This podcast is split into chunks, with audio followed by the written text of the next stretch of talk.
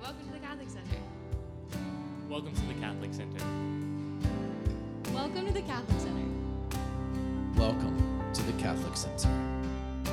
Your love never changes, but it changes things. It changes things.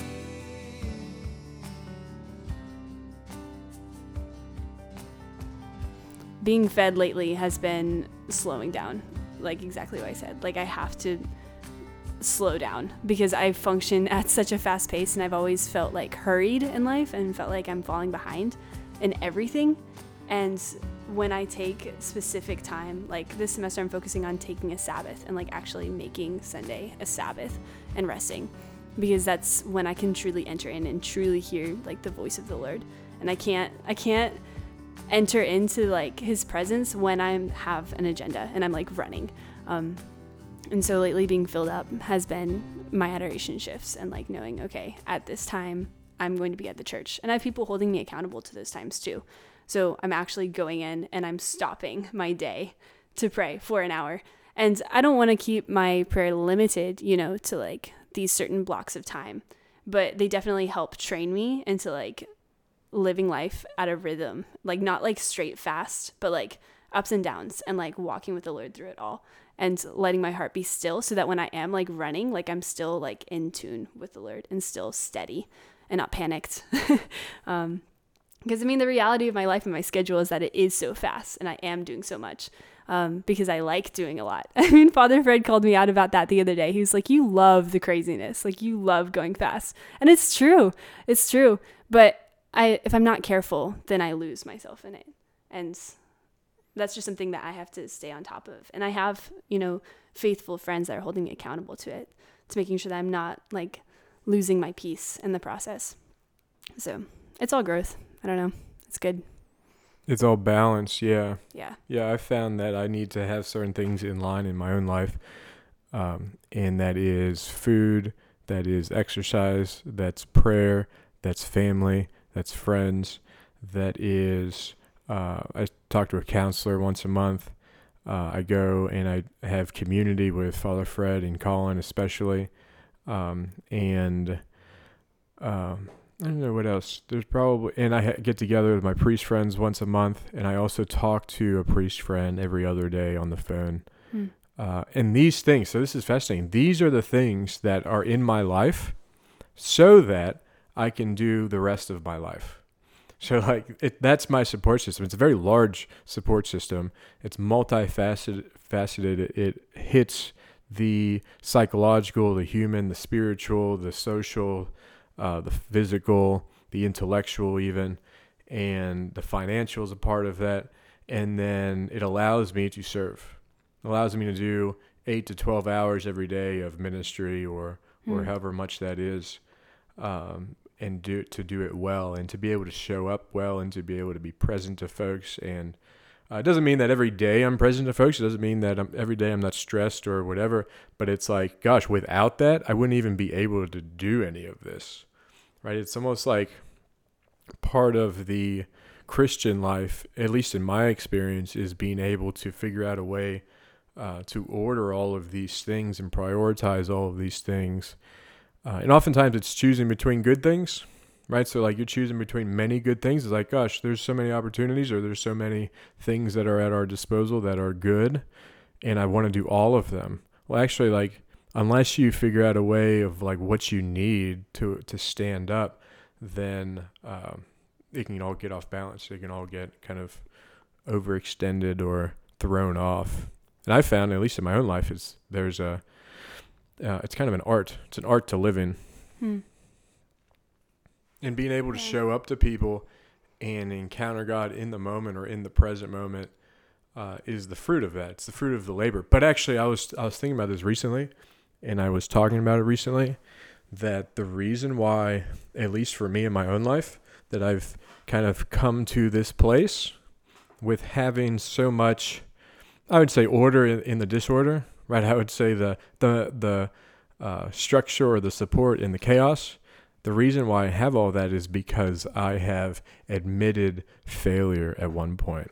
Mm. Where like I have admitted that, okay, I need a savior, or okay, I can't do this all myself, uh, because if I do do it by myself, then I'm overemphasizing this, or I'm uh, leaning on this, or this is off balance, or I'm not, I don't know how to do this well.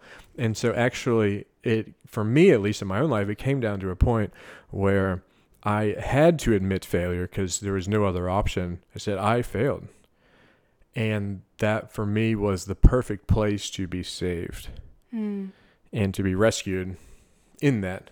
And then it, in a sense, it's like life has rebooted from that point and uh, has flourished into a structure of support, a multifaceted way of of being fed.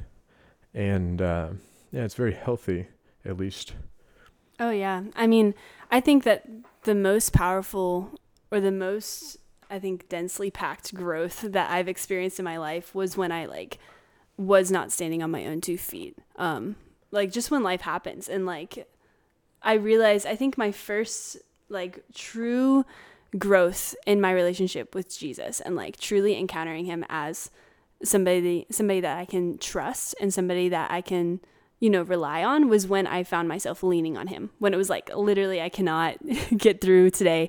I don't know how to dan- handle this situation or um, talk to this person, and like actually leaning. And like the lesson of like that dependency creates so much intimacy um, mm.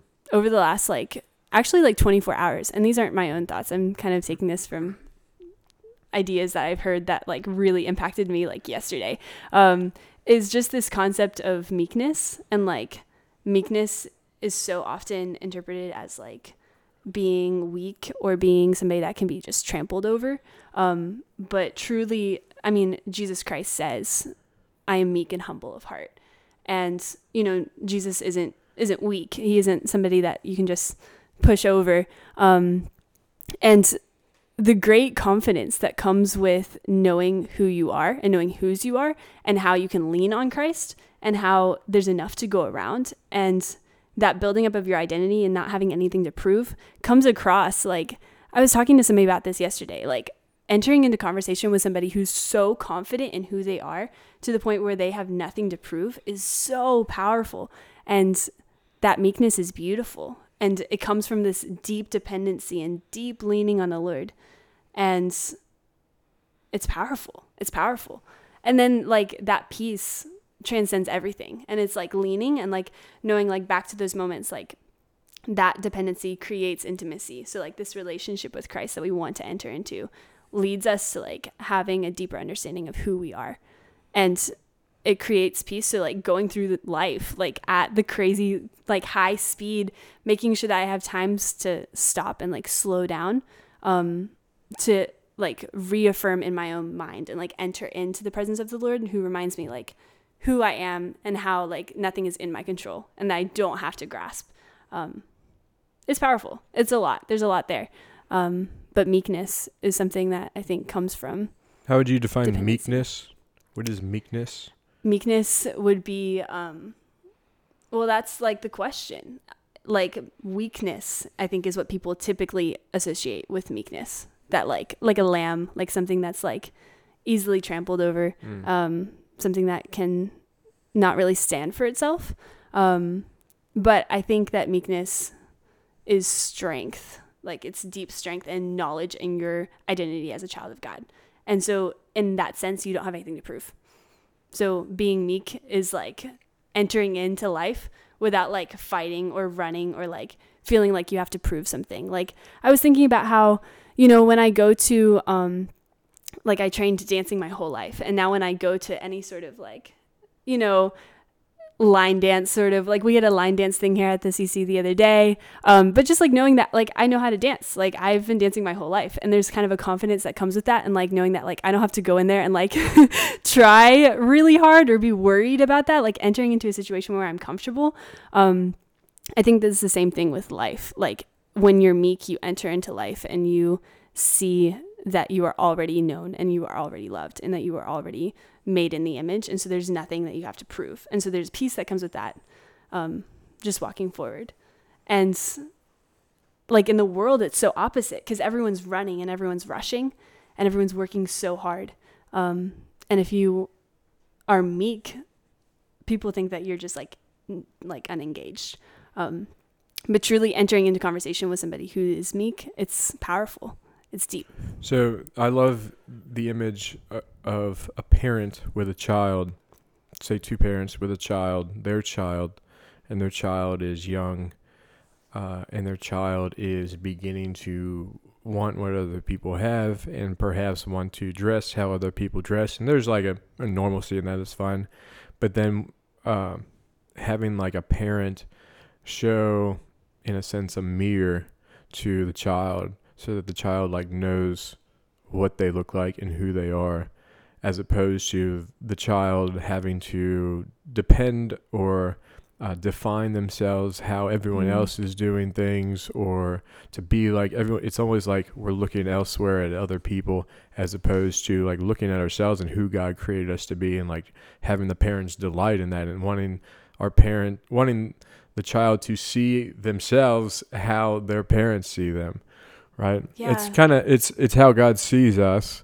God doesn't say, well, you need to be like this person or you need to be like this group of people. It's like God reveals to us who we ourselves are.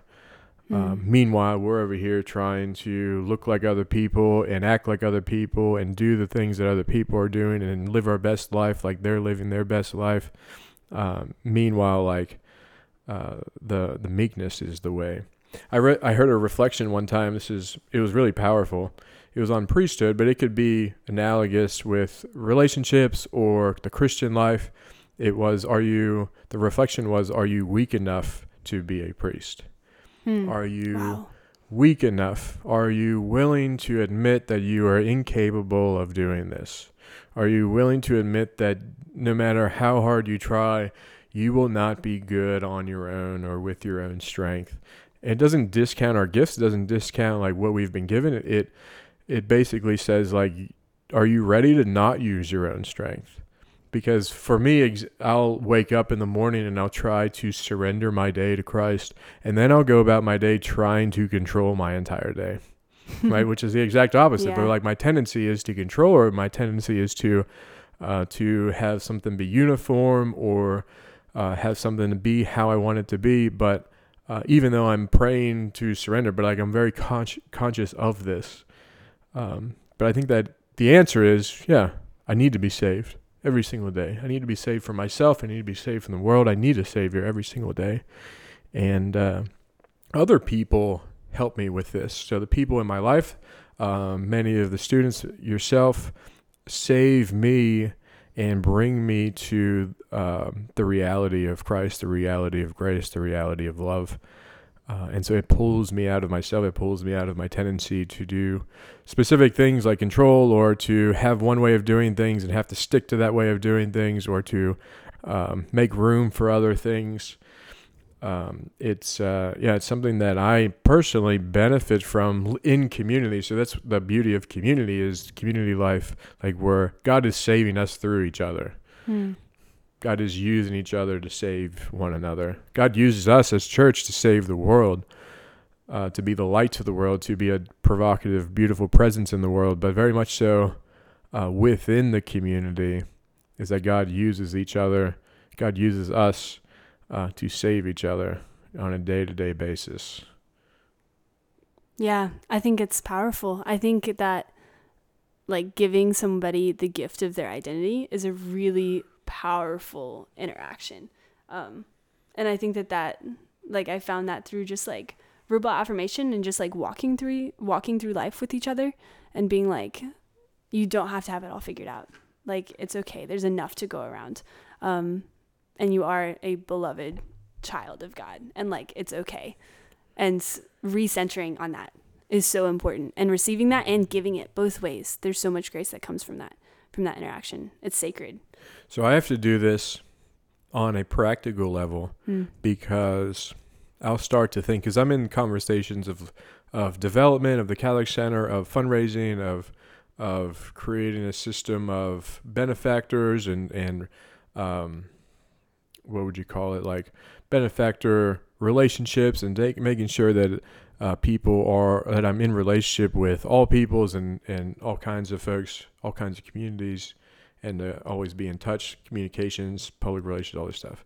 So for me, it's like, it's kind of an institutional thing, but I'll start to think, I was like, gosh, like, how am I going to do this in one year from now hmm. or in two years from now or in three years from now?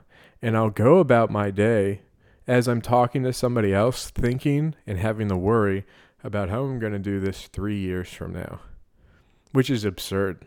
Yeah. Like, that's an absurd thought. Wow. To be able to even imagine, you know, where I'll be next week or in, in a month from now, let alone what the situation will be three, three, three years from now. And even, I, I will even see the graces of things being taken care of, I'll, like, in the moment. So, like, I'll be, I'll be having this, like, f- crazy future trip three years into my head.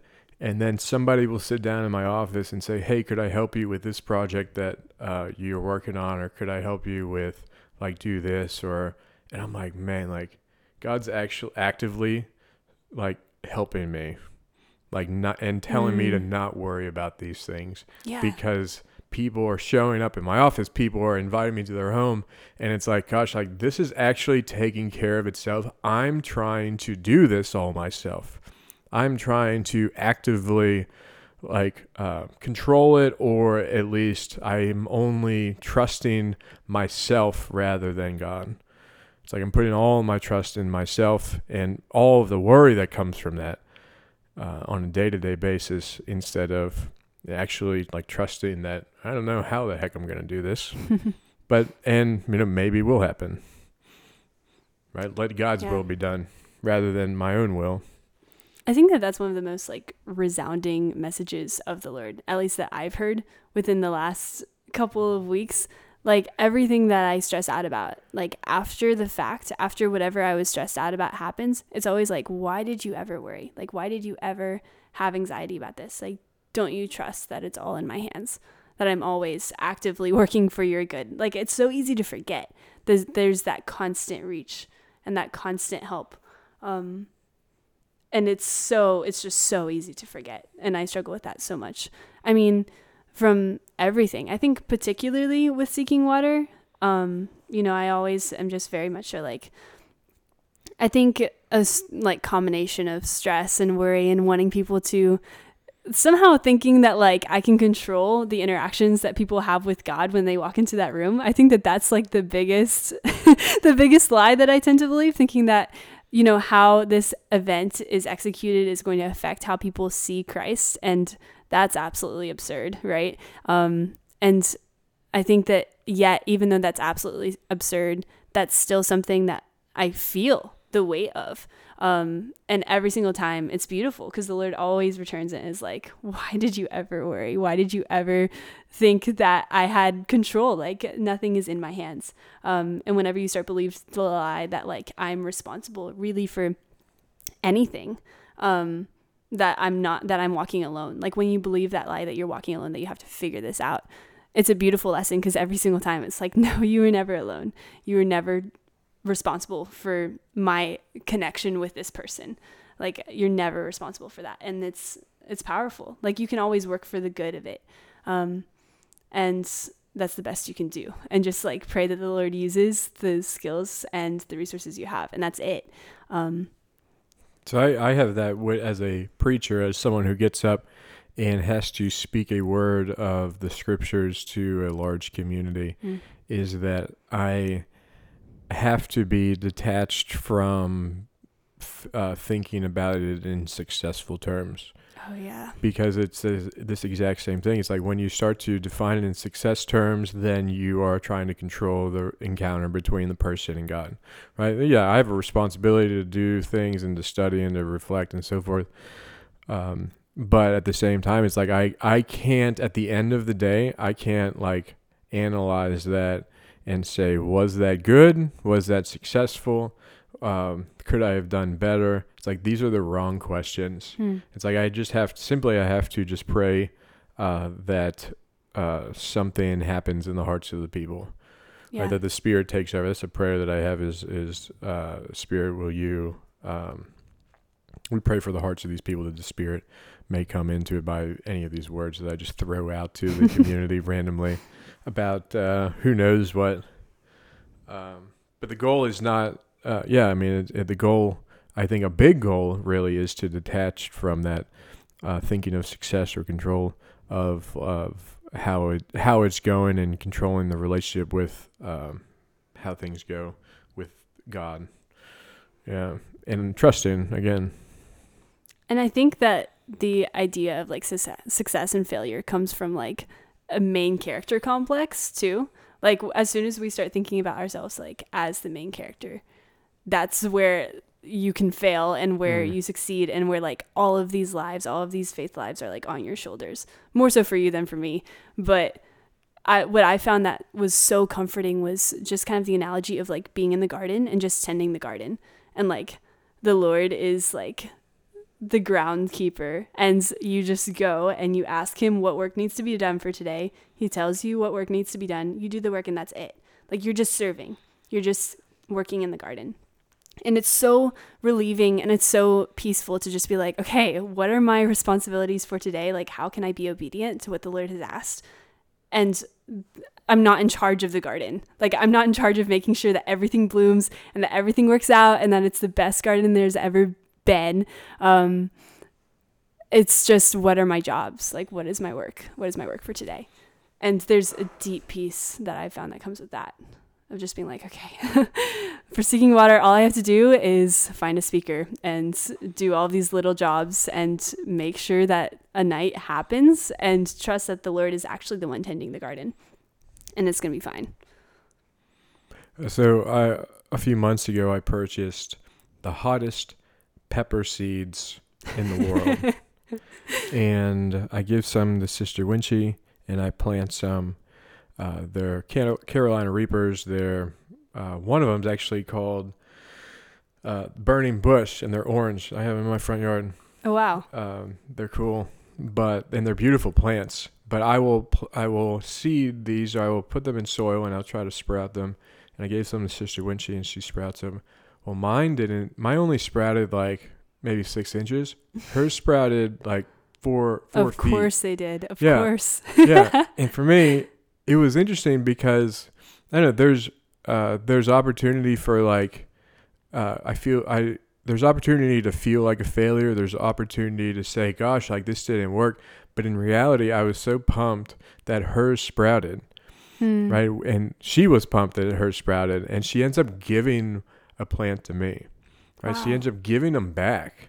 She's like, just take them. There's an abundance of these, and so it's a really cool image of like, gosh, like I put. I had a desire, I put my work into this, and it didn't work. And yet somebody else, instead of like having a competition or a jealousy, somebody else uh, found success in, in, in this sense and actually just like overflowed with it.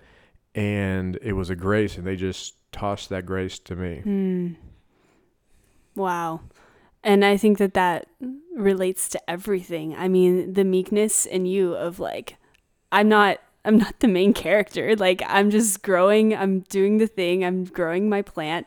Um, and there's enough to go around. And I think that confidence in the fact that there's enough to go around, that there are enough seeds and that there is enough work and that there's enough grace from the Father where you don't have anything to prove by the fact that your plants were so short. Like you're not like your soul isn't at like turmoil and the fact that you're plants did not grow. You're just happy for Sister Winchie, and that comes from a place of like deep reliance and the abundance of the Father.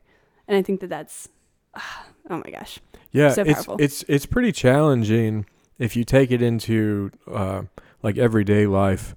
Like people may seem like they got it all together, or they may seem as if their prayer lives are good if they're Christian or Catholic.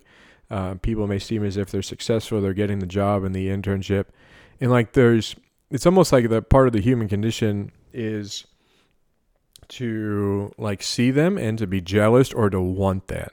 Mm. Like I, to be envious, and not in like a super bad way, uh, but like just in general, like I want that. I, I desire that instead of like, gosh, like, how do we celebrate you having this or you receiving this grace, right? It, there's like, there's a tendency to want to grab, to grasp, as opposed to like have em- empty hands and to celebrate and to rejoice at the fact that, no, like they're doing well. If they're doing well, then they're doing well. This is awesome.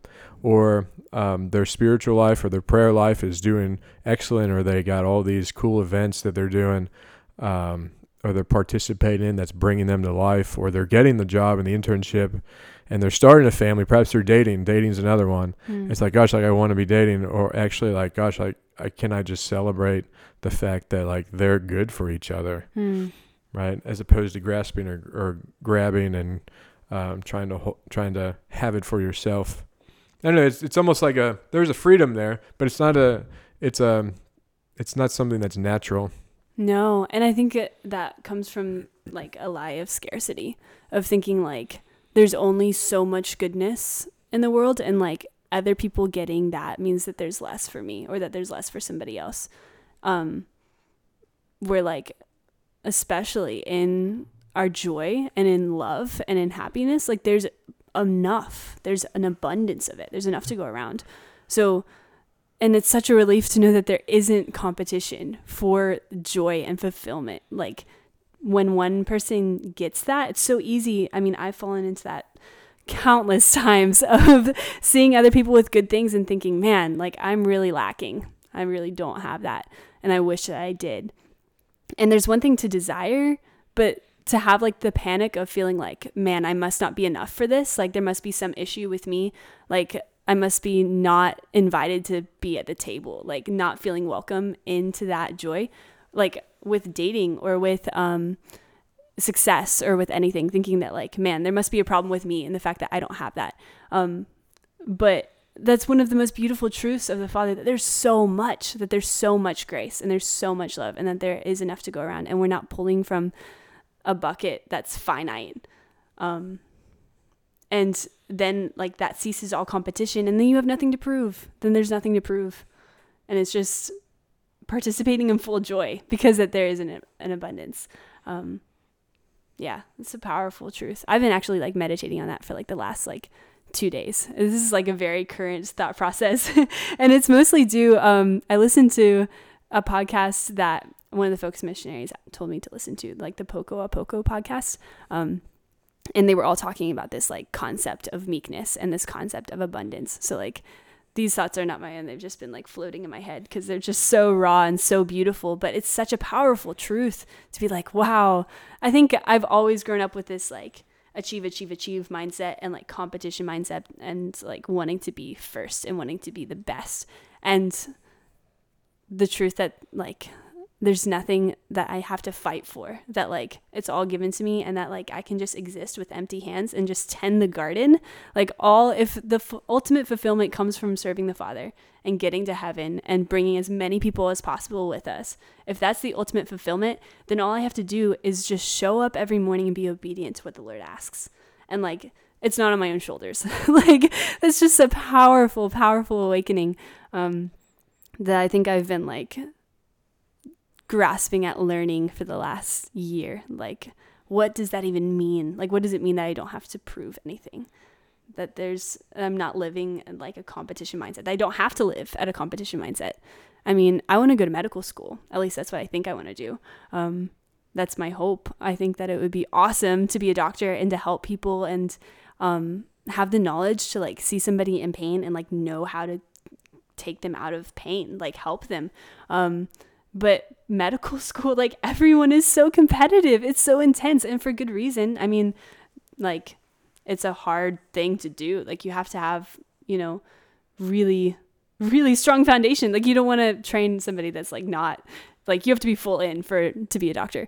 Um, but I think that there's a lot of anxiety that comes with like applying to medical schools and taking the MCAT and like wanting to prove yourself to these schools and like I am a worthy applicant of this training because of this and this and this, when ultimately like if the best way I can serve the kingdom of heaven is by being a doctor, then I have to be obedient to what the Lord is asking me to do right now, which is doing well in my studies, doing well in school, and like, you know, being active in my community, doing the things that medical school like wants to see. And it's so simple because it's like, it's not something I have to prove. It's just following what the Lord wants and like being like, okay, if the Lord wants me to be a doctor, it's going to work out. Like the stones are going to lay out in front of me and I'm going to know exactly how to get there. And it's not something that I have to figure out on my own or compete and fight to get to. Like, yeah, I don't know. Like, heaven isn't Sparta. Like, I think that's what I'm realizing. It's not like, it's not as intense as I think I've always thought it was going to be. Um, what is Sparta like? I mean, I'm not a pro with this history, so I can't tell you like the specifics, but I know that it's intense. Like, it's like this Greek competition of people that are like fighting and like athletic supremacy and like um, being the best of the best and like this elite form of competition um, in sport. That's my understanding of it. I'm not a history person. I'm a science person. So, but that's that when I was introduced to Sparta in like sixth grade, that's what I remembered, like being like, wow, these people are intense. Like, these are the best people. These people that like come in and they train super hard and they work super hard and they're the best of the best. And everyone in Europe knew that they were the best of the best. Um, I think that's powerful. And that's what my vision of the world was. Like, okay, everyone's working their butt off and only the best actually contribute to society. And that is not the message of the Lord. Like, it's not Sparta. Um, and I think that the Lord is just reframing my whole world, like reshaping the way that I see everything. And it's wrecking me. Yeah, it's good. There was, I mentioned this yesterday at Mass. Uh, Colin and I were invited to go visit the Butzmeer, um, practice facility football uh, compound that's across the street. So where the U G A football practices and their practice fields and their uh, training weight training room and their um, what is it locker room and all the offices and so forth. And I mentioned how like we were overran by them in the hallway. They were running from meeting to meeting. Mm. Right? They're they're changing classes, so to say, but they're running. Hmm. Like, that's how they change classes. And it's interesting because, right, I made the parallel to Christianity. It's like there ought to be some sort of like focus or attentiveness in the same manner where we have a goal, we have a vision, and what is that vision? However, it's fascinating that the way that the disciples thought that the when Jesus came as Messiah, he was going to be powerful and be just like every other leader. Hmm. And but the way that he shows is he stoops down and washes the disciples' feet and says, go and do likewise. And so like his focus, his attention was, for one thing, on the passion uh, and the crucifixion and the redemption of all humanity. But um, the uh, the f- determination and the um, discipline is actually in service. It's that meekness. Right? So like, give it all that you got, just like these football players, except the way that you do it is by surrendering hmm. and surrendering all that you got and uh, giving all that you got to surrendering, giving all that you got to meekness and to being saved and to laying yourself there uh, so that God can pick you up and, and uh, recreate and restore and rejuvenate and resurrect. Wow. Yeah. Yeah.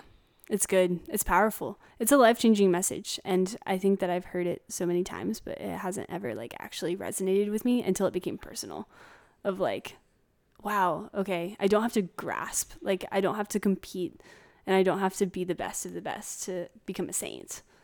Like, yeah, I think that I've always thought that the saints were like the best Christians.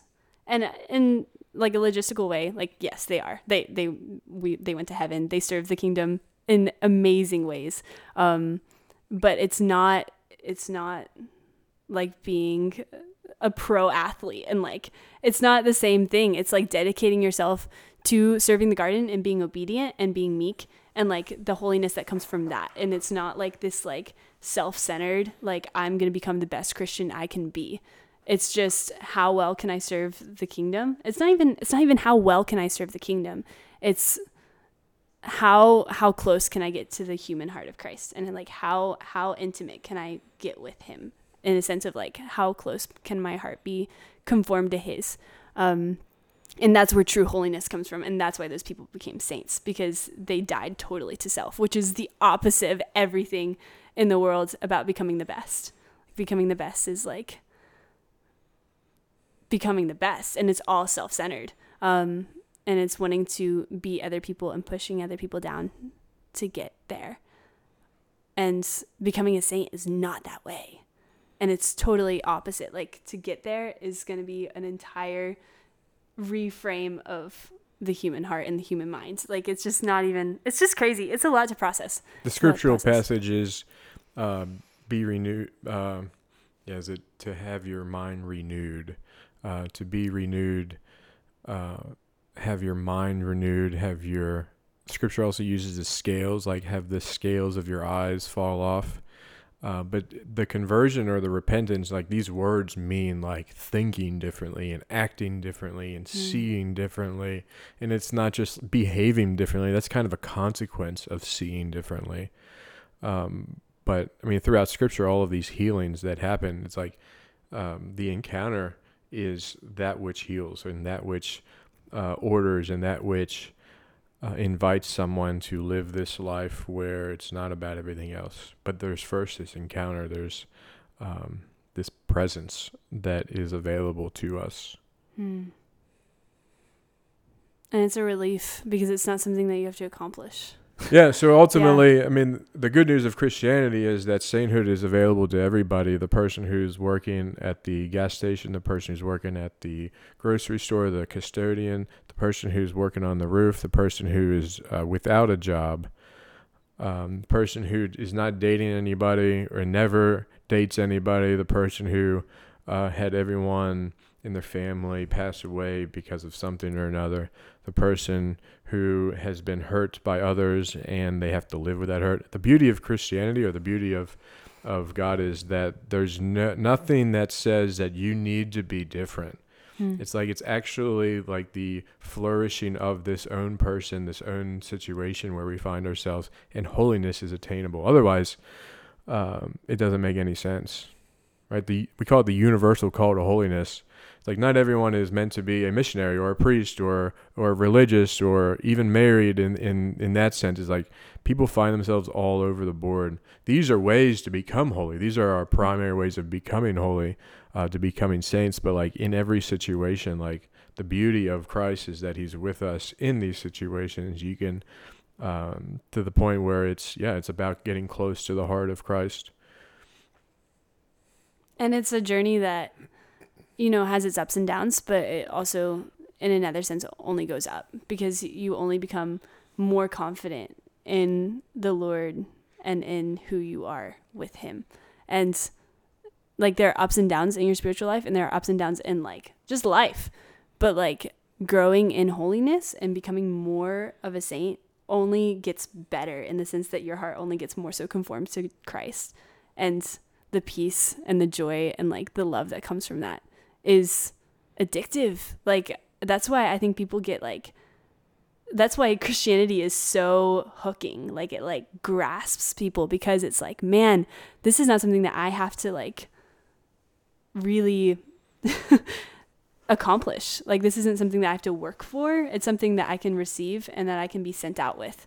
Um, and it's not something that I have to carry on my own two shoulders. It's not another commitment. It's something that rephrases the human person and like re like changes the way that your heart is postured in the sense that like you're so much more confident in the Lord and so much more at peace with life and like what he's doing. And it's okay. It's a breath of fresh air. I don't know if that makes any sense. There's so much there. Could I ask about dance? Yeah. And how any of this is relevant? I mean, your experience with dance, your um and how, I mean, it's such a big part of you, and yet it's also something that I'm sure that you've discerned and wrestled with and experienced mm. and ups and downs and so forth. Yeah, I mean, there's there's a lot there. I started training, well, I mean, I don't know if that counts as training, but my mom put me in dance classes when I was two and a half years old. And I trained from there all the way up until last year. Um, so I trained for a semester here in Athens. Um, and... It's really important to me. Like it's really, it's a huge part of who I am. sixteen I loved years. It. Is that sixteen years? sixteen years. Yeah. yeah. It's a huge part of who I am. It was a big part of my identity. Hardcore. Um, I think my favorite, my favorite part of dance was, you know, telling stories and creating art that like touched people, and seeing other people be impacted by movement and by like the stories that you can tell through dance, like it was just a whole nother world. I had some um master classes where we would go in and you go through this whole experience of breaking down some emotional experience and like translating it through movement, um and it's hard to explain.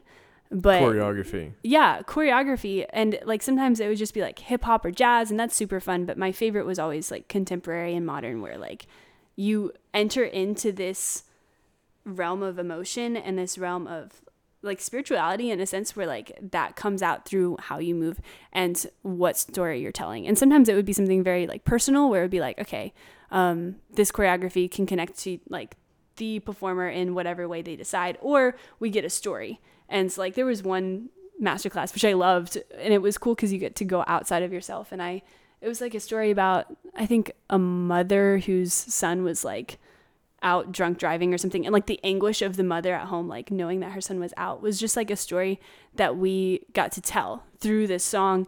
Who the lyrics kind of like connected to that story, and like it was just, it was powerful, telling a story through movement. Um, It's performance. And I loved it. And like the discipline of it, and coming in and training and working hard, and like becoming stronger as a dancer, seeing yourself improve, being like a little girl and like seeing the older girls on Company and seeing the way that they trained and the stories that they told and the mastery of their art. Um, like I've heard musicians say like all about music is just like learning how to like knowing your instrument, how like when you know your instrument, that's when that master, the masterpiece can come out. Um, that's when you can pull your finest work. Um, and with dance, it's the same way, like understanding your instrument. Um, and that was all that I wanted to it, like know how to use my instrument to tell a story, to impact other people, um, in the same way that I had been impacted by it. And it was cool. It was really awesome. But I think I also got lost in it many times. Um, you know, I gave a talk at Seeking Water about my problems with like an eating disorder. Um, later on in high school, because it's it's intense. It's intense. You have this side of the industry that's art and it's beautiful, and then you have this other side of the industry that's just elite, and it's like if you want to be a rockette, or if you want to go to Broadway, and if you want to make it well, like you want to look good on stage and you want people to want you. And it's just this accomplishment mindset that I think feeds into everything that we were talking about before. Um, like I never, with dance, I loved it, but I never felt like I was enough. Because every single day it was like, okay, this is great, but how else can you improve? Like, what's the next step? Like, okay, well, first, like, I have to get these muscles stronger. Or it was like, I have to be smaller. Like, tomorrow I have to be smaller because I'm not in a good place for an audition, which is really hard and really toxic um, and painful. And it was just like, it was hard. And I think that I was wrapped up in it because my identity was wrapped up in it. And so I just, I couldn't drop it. And so I came to Athens, and I didn't want to come to U G A at first. I really wanted to go to like New York or L A, but then COVID hit. And when COVID hit, I was like, okay, the dance industry is maybe not where I want to put all my faith, in the sense of like, it really just wasn't stable. Um, even though it was what I loved, it was very much a logistical, like, okay, the entire in- entertainment industry is totally shut down right now. And so I can't train. Um, so like U G A, once I got in, I was really excited, and I decided to come here knowing that there was an outside studio. Um, and I trained there for the whole first part of my freshman year for the fall semester. And it was great. It was great to be in a new studio. I was on Hip Hop Company. I also had a couple of injuries. And so doing hip hop was a lot easier on my body. Um, Like I really couldn't do a lot of ballet or contemporary anymore because I had pulled a hamstring um, like two years before, and it still hadn't healed because I wouldn't give myself a rest because I felt like I had to achieve something. Um, and like I was falling behind. And so I joined a hip hop company, and that was great. And it was a challenge because it was the first time that I had entered into like a contract that like was not, it was on the line of my values, because I grew up at the studio that was actually Christian based, which was awesome. I mean, my foundation in the art of dance was from a very Christian perspective. And even when I was like at my lows with my training, I had teachers that like came alongside me and were like, hey, like we want you to succeed in this industry, but we care more about like you as a human being and like where your heart is at right now. We can see that you're suffering. And that was powerful. Um, It's not the same way in Atlanta or in L A or New York. Like they just want a show. They just want entertainment. Um, and I realize that more now than I did then. But coming to this other studio in Athens was awesome. Like, it was a really great community, but it wasn't, it wasn't Christian. Um, and that was okay. Like, I was, it was really cool to meet these people and enter into like a contract on a company with these people that were like not like me, but we all trained together and we all danced together and we had a lot of fun. Um, there were a couple of pieces where I was challenged by being given choreography, and this is like hip hop. So it's a lot more street based, really fun. I love hip hop. It's fun. Um, and, but it was choreography that I just did not feel comfortable doing on stage. It was just on, it was on the boundary, actually past the boundary for me. And so I came to my director, I think probably like two or three times throughout that semester, and was like, look, I just don't feel comfortable with this choreography. Like, I'm so sorry. Like, I know that I'm here and I know that I'm on a contract, but I it's just, I can't do that on stage. Like, I'm just not totally uncomfortable with that. And she was so good um, and so understanding, really merciful. Like, she kept the choreography. I just went off stage for that part of the dance. And I was like, all right. Um, and so it was good. But then I think close to Christmas of the fall semester, um, the Lord was really like, kind of poking at me and being like, what would your world look like if you didn't put all of your value in the fact that you were training? Like, I was just like, kind of my headspace was like, okay, quarantine is basically over. We're starting to re- recover from COVID, I think. So hopefully I can get more involved in the industry again. Um, but right now I'll just train a little bit here in Athens so I can like keep going, because I was very much was still thinking like down the road, like I have to keep my training going right now because I don't want to lose the chance to like perform in L A or in New York and like be a part of a big artistic process. Um, I mean, like my dream, honestly, my dream with choreography and with dance was to be able to like create a piece of work that like touched people, like I said before, but I really wanted to work with more Christian studios and more Christian artists, um, and emphasize this, this art of dance as a means to like translate good news and translate beautiful news, um, instead of like just flat entertainment. um, and so that was my goal. But being at F X was good. F X was the studio that I was at. Um, it was good, but it also just wasn't really building towards that. It wasn't filling me up because I wasn't entering into like this Christian art, um, that I loved and that I missed because I just didn't have the chance to really. And I don't know, the Lord was just like poking at me and being like, what if you, what if you tried like taking a step back and seeing what your identity was outside of dance? Like, I'm a three-dimensional human, like a multidimensional human. Like, I have so many other sides to me and so many other passions and joys outside of dance. And at that point, dance was just like exhausting. It was exhausting because like I felt like I was falling behind still, because I saw people that were starting to train in Atlanta again, and Atlanta was starting to open up, and I was feeling like I couldn't get there because I was taking classes, and I was just doing a couple classes at F X, and I was like, how am I ever going to make it in this industry that I really desire? Um, but then realizing that like, I don't think that that was even really what I desired. It was just what I thought that I desired, and this is what I thought I had to do because that's what I wanted when I was a little girl. Um, and it was just this whole process of like, meeting the Lord and the Lord returning me to like myself as a child. And like five-year-old M K wanted to be a professional dancer. Like, that's what she wanted to do. But she also loved rock climbing, and she loved going outside, and she loved to paint, and she loved science. Like, there were so many things that five-year-old M K loved outside of dance. And just because dance was something that I did for sixteen years doesn't make me who I am.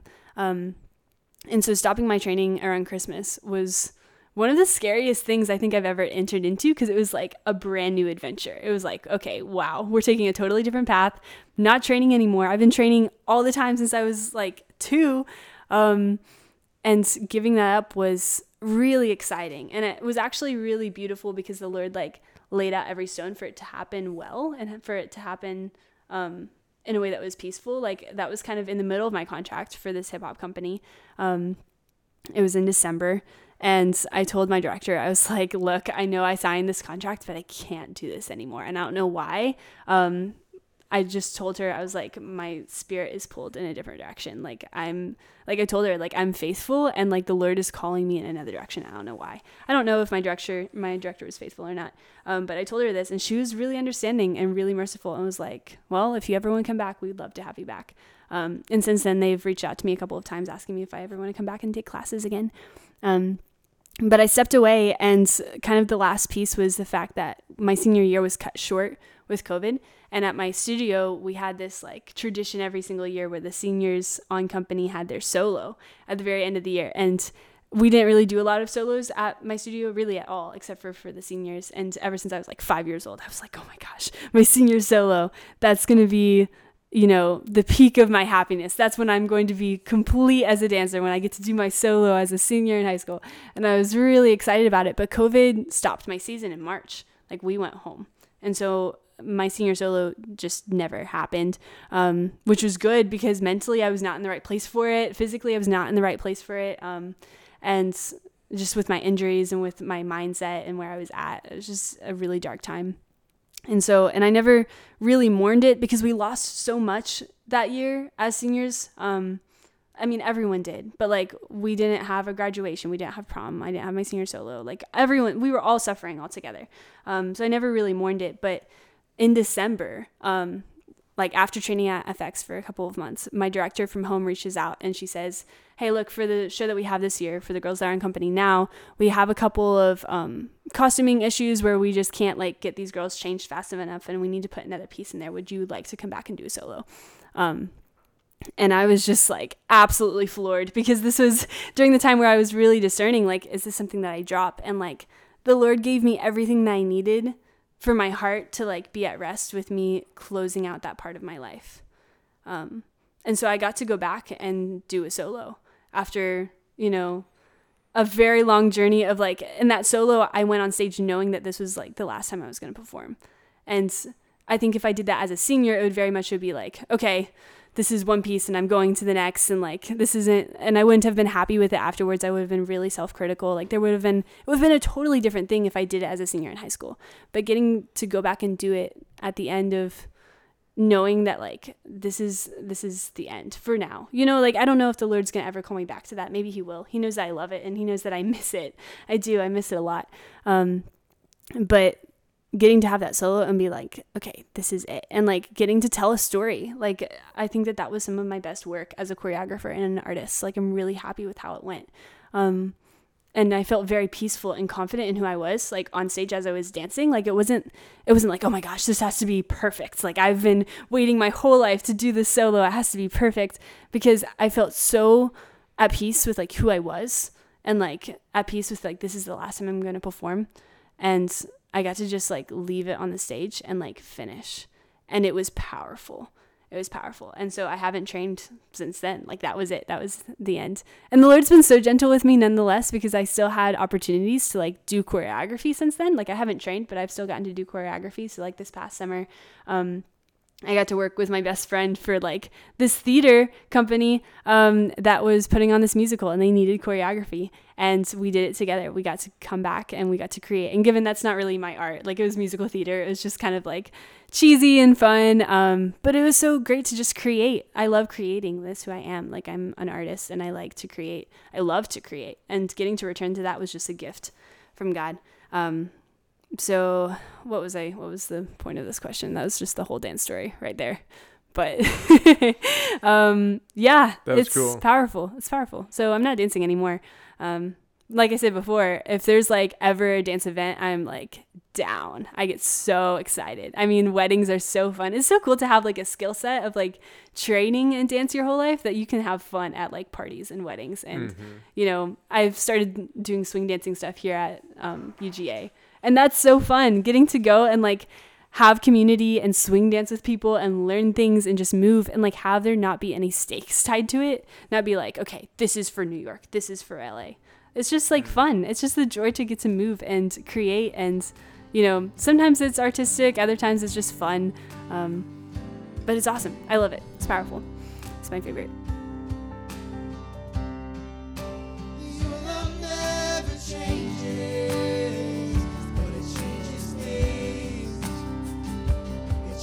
Thank you. Thank you for listening to the Catholic Dogs podcast. The Catholic Center is located at thirteen forty-four South Lumpkin Street. For more info on how you can get involved, check out our Instagram at Catholic Dogs. See you at Mass.